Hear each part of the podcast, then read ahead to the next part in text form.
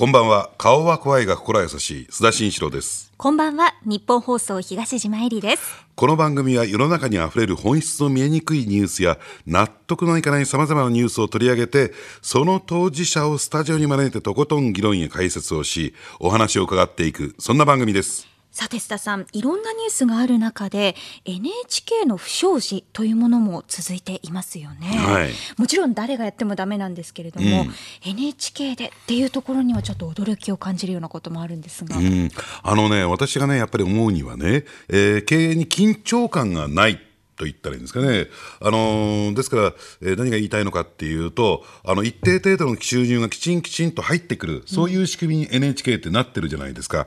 ですから、えー何か問題があったりとか、あるいは、えーどうなんでしょうね、不祥事が起こって、えーまあ、消費者が、リスナーが、あるいは視聴者が離れるという事態を想定してないんだろうなと。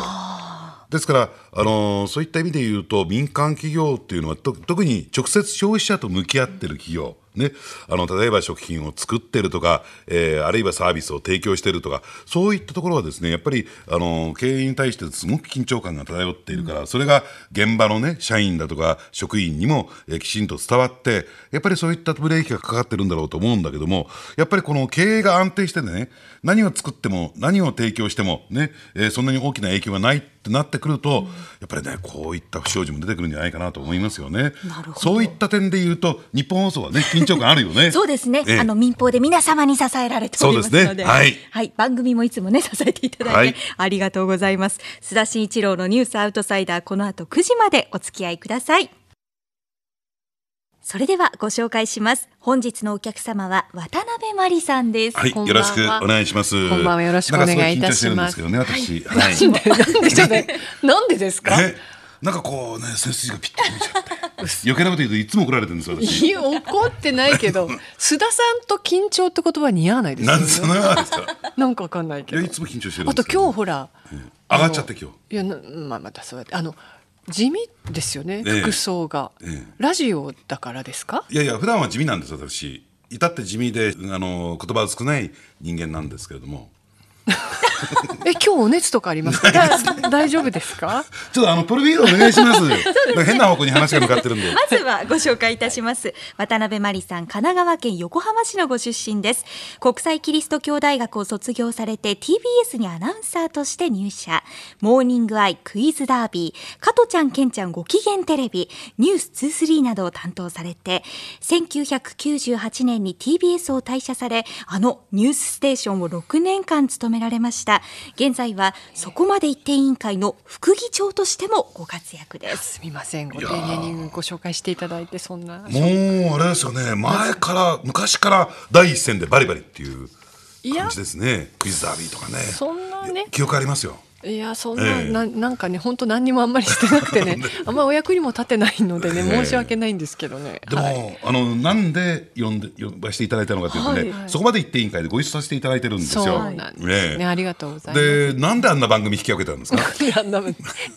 あのえ？待っていやいやいや私こそなんで読んでいただいているんだろう申し訳ないなと思いながらやってますけれど、ええなんでお声掛けいただいたんでしょうねやっぱりね、あのーもうね、猛獣使いのね、えー典型ですよ。もういろんなわけのわかんない連中が山ほど出ている中で、渡辺さんいらっしゃらなかったら、あの番組成立してないんじゃないかなと。全くそのだって辛坊さん自体が司会をね、放棄してますでしょ。放棄はしてますね。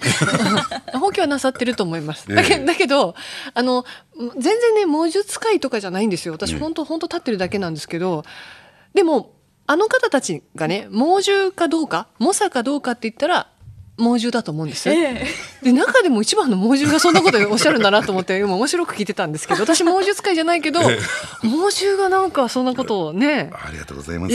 あの東島もね、はいえーこの大先輩だから、そうですよね今日は聞きたいこともたくさんあるんじゃないかなと。だって日本放送のエースなわけだから。いやとんでもないていうかなんで須田さんの番組に東島さんついてくださってるのかしら？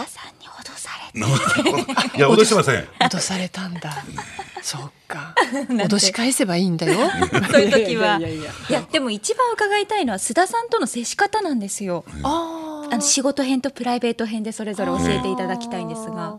どうでしょう？でも実はね今ねわざとこう須田さん私の真正面に座ってらっしゃって、はいね東島さんが右前に座ってらっしゃって、今いないこととして話しましょうか。はいぜひいらっしゃらないこととして話す。そうでもね、私思うんですけど、須田さんってあのそこまで行って委員会をご覧の皆さんも、それから講演をね聞きにいらっしゃる皆さんとかも、あの派手なね。今どの世界の方も実際にこういう格好してないんじゃないかと思うような ダブルとかね、ええあれ本当表裏色が違ったりするんですよ裏が赤かったりとか本当にあの真面目に竜がこう踊ってたりとかね。そうそうそうそう。これどこえ日本ですかね？この作りっていうようなものをお召しなのね。でこういうチェックオンチェックとかストライプオンストライプってありなんだって思って見てるんですよ。でもね実際はものすごい繊細な感じが。それでこういやうんなんだろう新地のお姉ちゃんがとかってねお話をなさるんですけど、すごくストライクゾーンが多くてお姉ちゃんが大好きって見せつつ意外にものすごく狭いんじゃないかなとこう、うん、あのお好きなタイプとかが。なるほど。パそう。ッと見えてる須田さんとまた違うってことですよね。違うんじゃないかなと。だからその煙幕と言っていいのか、貼り方とかいわゆるこうご自分プロデュースっていうのは完璧になさってるんだけども別にそれは偽りとか欺いてるいっていう意味ではなく、シャイがなせる技なところもあるのかな。私の番組じゃないんで テーマじゃないんで。だって面白いじゃないですかこうやって。東島さんと話すの楽しいんだ ちょっと今日ねあのゲストの選選択間違えちゃったような感じがするんですけども。何を失礼なことをしていや でもね実際私本当番宣も何もないので、えゲストってすごく苦手でなんか呼んでいただいて何を話していいか分かんないんですよ。いやいや、あの、今日伺いたいのはね、やっぱりあの、どうですか、そのね、歴代のパートナーと言ったらいいんですか？今ペン落としそうになりましたね。大丈夫ですか？大丈夫です。あの、例えば、筑紫哲也さんでしょ、はい。久米宏さんでしょ、はい。ビートたけしさんでしょ、はい。もうさ、須田慎一郎さんとね。え須田慎一郎はいないけども、ね、あの、そういったきらぼしのごとくの人たちと一緒に仕事をされて、全部違うタイプじゃないですか。はい。よく筑紫哲也さんとやって、ビートたけしさんとできるなって私は驚いちゃうんですけども。えーいやいや、だだ逆じゃないですかね。あのそういう意味で言うと私はあのアナウンサーとかあの師匠はええ久米宏さんという。はいはい。別に弟子は取った覚えないとか冷たいこと言われそうですけども、えあのまあ師匠は久米宏さんなんですけど久米さんにやっぱりその「ニュースステーション」でご一緒した時に、あの久米さんはやっぱりその画面の中全てに本当に四角い画面があったら、まあ、今液晶になりましたけどあのず四隅にまで気を配られる、まあプロデュースなんですよね、はい。アンカーマンでありプロデューサーでありっていう画面のね、プロデューサーってところがあって、どういうセットがとかどういう花がいいかどういう色調がいいかとか例えばフリップの出し方とかね、そういったことまで全部細かく気をつかれまあ A 型ですしね、であのいらっしゃるんですけれど久米さんがやっぱりその私うん。参加させていただくときに私みたいなものでもこの人はどういうことをしてきたかっていうことはもう全部分かってらっしゃって接してくださるわけですよ。その久米さんに言われたのが「君は恵まれてるからね」って。その TBS の中でも。もちろん時代もあったと思うんです。本当に1990年のバブル入社なので、もうポッカーンとしている、なんで君は TBS に入ったのかな、本当にそうですね。申し訳ありませんって日々なわけです。よ。その中でやっぱりそのいろんな番組に参加させていただいてもういろんな方にご迷惑をかけながらやっているのを分かってくださっていて、でここういう形で迎えるのがいいだろうっていうふうに迎えてくださった。だからそういう意味では本当に恵まれていると思っているんです。できないからこそなんだと思うんですけれど、周囲に迷惑をかけるタイプですね。で、今も辛坊さんとご一緒させていただいてるっていうのは本当にラッキーで、今おっしゃった方々にといご一緒させていただいたっていうのは恵まれていることの最大の一つなんですけれど、私から言うと、だから、はい。だからこうなんていうんですよ。立ってるだけでいいんですよね。だって実際ね須田さんね、えどなたでも一人でできる方でしょ？今おっしゃった方って。必要ないでしょ？だって筑紫さんもええ。久米さんもたけしさんもん。辛坊さんも別にお一人でで大丈夫なんですよ。だとすると、うん。私がいるというのは別に私が何をするとかその方に対してとかいうよりはうーん何ができるかなって思いながら座ってるわけだから。でもね、一人でややれる方かもしれないけども、一人だと物足りないですね。あなんか一人だとなんか不自然さがあるというか、ーまあ作業量が増えてとかね、いやきついなっていうのは見てる側が。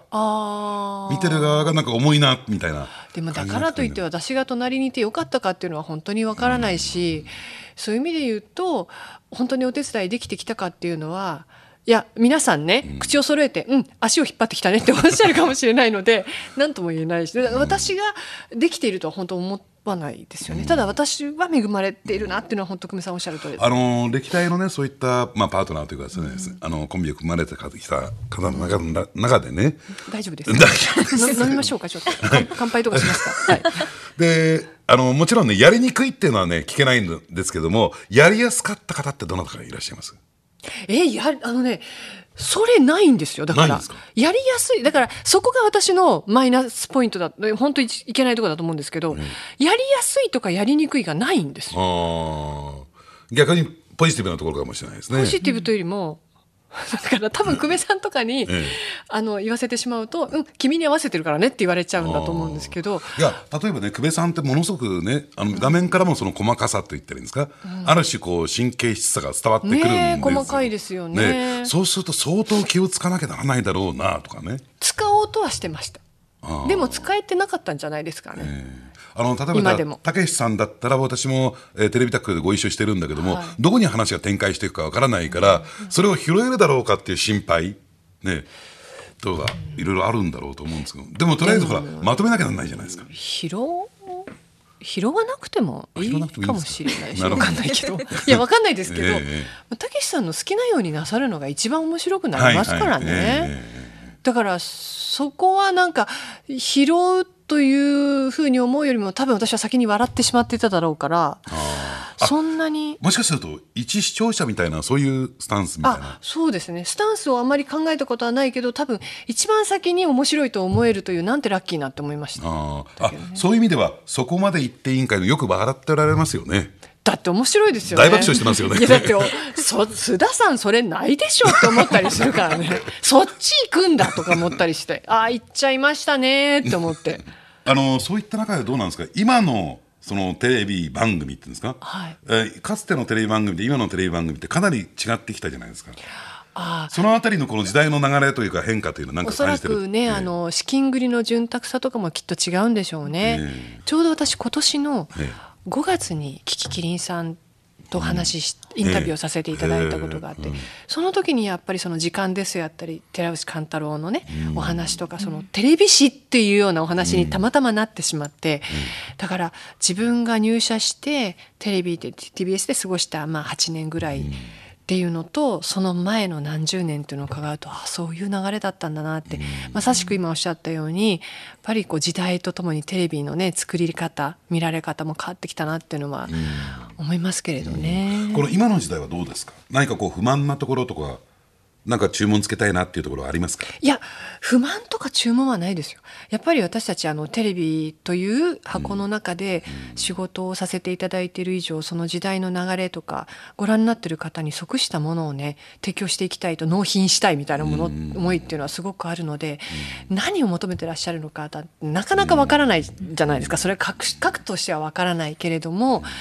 何を面白いと思ってらっしゃるのかなっていうのはすごくそこに打ち返したいっていう気持ちはありますけど難しい、難しいところですよね、それですとあさんね。のただあれですよね今日お話伺ってて、あの辛坊治郎さんのおっしゃってることとシンクロしてるところがありますよね、あどだからどういうことかっていうと辛坊さんは常にね僕はもうどこまで行ってもテレビ屋だからっていう言い方をするんですよ。私も辛坊さんのそこ一番すごく好きですね。だからそこはシンクロするんでしょうねあの例えばそのもちろん名乗り方ってあると思うんです、自分の言い方というのかな、ジャーナリストっていうこともあるだろうし、えー、とアナウンサーだったりフリーアナウンサーだったりいろんな言い方があると思うんですけどテレビに自分は出ているおじさんだからねって辛坊さんがおっしゃる部分っていうのは私はとても好きですけどね。あのまあ、共感っていうとおこがましい言い方ですけれどもすごく好きですね辛坊さん。いやだから私はね逆にあれなんですよ。あの、師匠はねもともとは田原総一郎さんなんですよ。あ田原さんですか？日曜のサンデープロジェクトがあ朝生じゃなくてサンデープロジェクトの。ええサンデープロジェクトの方をやって朝生ですから、なるほど、ええ同じプロデューサーだったんですけどねもともとはそうだったんですね、ええ田原さんのどういうところですか？田原さんも私も本当に尊敬もう本当に尊敬する大先輩ですけれどでもジャーナリストでいらっしゃるので。だからね、あの、緻密さはないですね。もう感覚で、で、それがね、ドンピシャではまるんですよ。直感力というのがねが。すごいですよね。ええ。だからそのね、あの感覚に応えていかないとすぐ不機嫌になってぶち切れるっていうのが、あ でもそこってなんかちょっと愛しいとこですよね。可愛らしいと言っちゃね、ええ。言葉が違うかもしれないけれども。いや、だからね、あのーどんな場面にも答えられるようにしておかないと、ダメだったっていう。あその反射神経というのは田原さんからですか？なるほど、ええ。だからすごくテレビ的なんですね須田さん。だから、あの、活字的じゃないんですよ。えでも活字もじゃないですか？いや、活字の方はね、あんまり得意じゃなくても。えそうですか？だって、えルポとかお書きになるのって、え活字得意じゃないんですか？え得意じゃない。書くのが得意じゃないんです。えさらさら書いてらっしゃりそう。あのー喋るのが得意なんですけどね。あか喋る方が、ええ。なんか瞬発力でいけるっていうところですか、ええだけどあれですよやっぱりその筑紫さんもやっぱりそういう意味でテレビっていうメディアをとっても大事にしてらっしゃいましたけど、筑紫さんを支えてるその TBS のねスタッフというのは筑紫さんにやっぱり書いてほしいっていうところも面白いですけどね。すごくテレビをやっていただきたい。でもやはり残していただきたいってところも大きかったんだと思うんですよね。だから須田さんもそこは渾身のルポっていうのは おそらくスタッフは期待するところだと思いますけどね。いや、誰も期待してないと思います。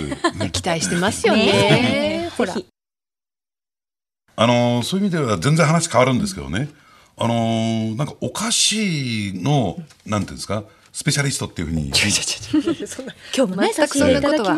いろんな。全くそんなことはないです、ええ。でもこれもねこだわりなんですか？いやあの一つの時代だったのかもしれないんですけれど、それこそ1990たまたま私が TBS を辞した年だったんですがインターネットって須田さんその前って本当にまああのねアメリカを発祥で始まりましたけども、あんまりこう普及までいってなかったじゃないですか、ええ。Windows とかが出てくるまでって。はい。え糸井重里さんが1998年に「ほぼ日刊糸井新聞」という、あれきっかけって新聞って、あのまあ、何面って決まってあるけれど、はいニュースの多い日もあれば少ない日もあると。多分ねテレビの人も新聞の人も削らないといけない時は大変だろうしある程度じゃあこれも今日はちょっとニュースが薄いから盛り込もうかっていうのも大変だろうと。インターネットだったらその長さは自由だよねっていうところからほぼ日刊糸井新聞って始められて、ええほぼってついているのはもしかしたら毎日更新しないかもしれないけれど、その日の出来事によってはということでほぼ日刊糸井新聞ですよ。でしかもそのスポンサーをつけないでやっていくというために最初だから樋口加奈子さんも書いてらしたんですよね。周りにいる人はどなたでもっていうことで、えー書いてらして伊勢尾形さんとかね、ん。でたまたま私糸井さんと,、ん。えー、と TBS で番組をさせていただいていたので、そのご縁から、まあ、樋口さんとその時はよく遊んでいただいてたかな。であのマリちゃんは大体いつもぼーっとしてるけど お菓子のことになると覚醒するよねって、ん。でそれまで私自分がおかし好きって自覚がなかったんです全く。あ、そうなんみんなこのぐらい食べてるもんかと思ったんです。よ、ええ。そしたらえそうなの？私お菓子好きなの？と思って、え。で糸井さんに言われてタラタラと書くようになり、えでその 気づいたら20年なんですけど、ええ。その間にほぼ日刊糸井新聞っていうのはどんどん大きくなって上場するようになり、だからもう屋根裏のね小さな部屋で、えー、と今日はこんなの食べたしこれこれ大好きなんですけどとかっていうどうでもいいものを書いていて、時々その屋根裏のね扉をポふっと開けてみるとあれ？なんかほぼ日刊糸井新聞ってすごい大きくなってるっていうのでパタッと閉めてまた やっぱいいです書こうって言ってまた普通に書いてっていうアナログな世界なんですけど私だけ。なのでえっ、とねえっ、と今はぼーっとしたミーハー通信と,、ん。えー、と小林秀夫さんの「哀れ」ということかな。とあと私の「マリーナ部屋」というのが最初からやってるコンテンツで、ああ、そうなんでもうどんどん大きくなってるので、えええ。そんなんでたまたま続けさせていただいて。でも20年ですか？にもそんな大したこと。なお菓子のことで。ここでも足を引っ張ってますけどね。多分私は。あのー最後にちょっと東島、ええ。後輩としてええ。何か聞きたいことがあったら何でも聞いて。もう自分の悩みで恐縮なんですけれどもよくね殻を破れって言われるんですよ。東島もちっちゃくもう縮こまってしまってると。今マリさんのお話伺ってるとあのすごく尊敬の意味で殻がないんですよね、はい。はい。それってもう殻が何なのかも自分ではわからないんですよ、うん。どうしたらいいんでしょうか？何本気になって質問してるの？あの私のことは本当に反面教師にしてくださいね、全くいいサンプルではないと思うんですよ。でも私が初めてね東間さんにお目にかかって思うのは破んなくてもいいんじゃないですかね。というよりも殻があるかどうかっていうのももしかしたら自覚としてない場合は、はい。なんかこう自分じゃないものになった方がいいのかなって思うことってたくさんあるし、その気持ちは多分すごく大事なんだと思うんです。ええ。なんか自分で安定してしまうっていうことはもしかしたらね守りに入ってしまったり冒険ができなくなることになるかもしれないから自分じゃないものになりたいなって気持ち自体はとても大事だと思うんですけどでも殻を破った方がいいよってアドバイスもすごく大切だから、気持ちとして感謝を持ちつつ今見る東島さんはこれテレビじゃないのがもったいないぐらい可愛いしあとそのなんて言うんでしょうアナウンスとしてねお母様もアナウンサーでいらっしゃいますよね。だからお母様から受け継がれたものもたくさんあると思うしそういう意味では迷いはすごく大事だと思うけれど別にそこまで迷う必要ないんじゃないかなって私からは本当に。私が多分その年齢だったらそんな風にできてないと思う。周りにもっと迷惑かけまくってたと思うんですよ。だからあ東島さんは迷惑周りにかけてないなっていう分周りからするともっと迷惑かけてもらってもいいのになのかもしれないしと思いますけどね。だからいやー。殻ってもしかしたら殻というのが支えてもら自分を支えてるものかもしれないからそのままでもいい面もたくさんあると思うしでも冒険心を持ってもいいんじゃないっていうアドバイスも大事なものだと思うしなんか、うん、あのそんな風に思われる必要ないかなって。そんなできた人間ではないんですがもう今のお言葉もよかったね。冷凍保存してあと10年頑張れますね。しっかり。あの私も最後の最後にええ。殻破りたいんですけどどうやったらいいでしょうか？えどなたのどういうからですか？私のなんかこう縮こまっちゃってるような。でももしかしてあれでしょ。須田さん今これだけあのジャンルの広い取材なさってますけど、もっと本当は開拓しようと今思ってらっしゃいますよね。で今実際開拓してるけど行ってないところって結構あるんじゃないですか？そうかもしれないですね。えそれいつ頃出してくださるんですか？委員会とかこういうラジオとかで。いや私の人生相談してるのになんでこう質問されてるのかいやいやね深いと思う、須田さんはなかなかね自分でかなりかんなんていうのかなこう俵さん的なねこう反射神経を持ってポンポンって出しちゃいながらもいや本当はこれもうちょっとここまでできるまで出さないっていうような完璧主義者な面も終わりなんじゃないかと思うんです。そうだよその存じ上げませんで。そういうこと全然知らない完璧主義者ではあるけど完璧かどうかはまた別だと思いますけどね。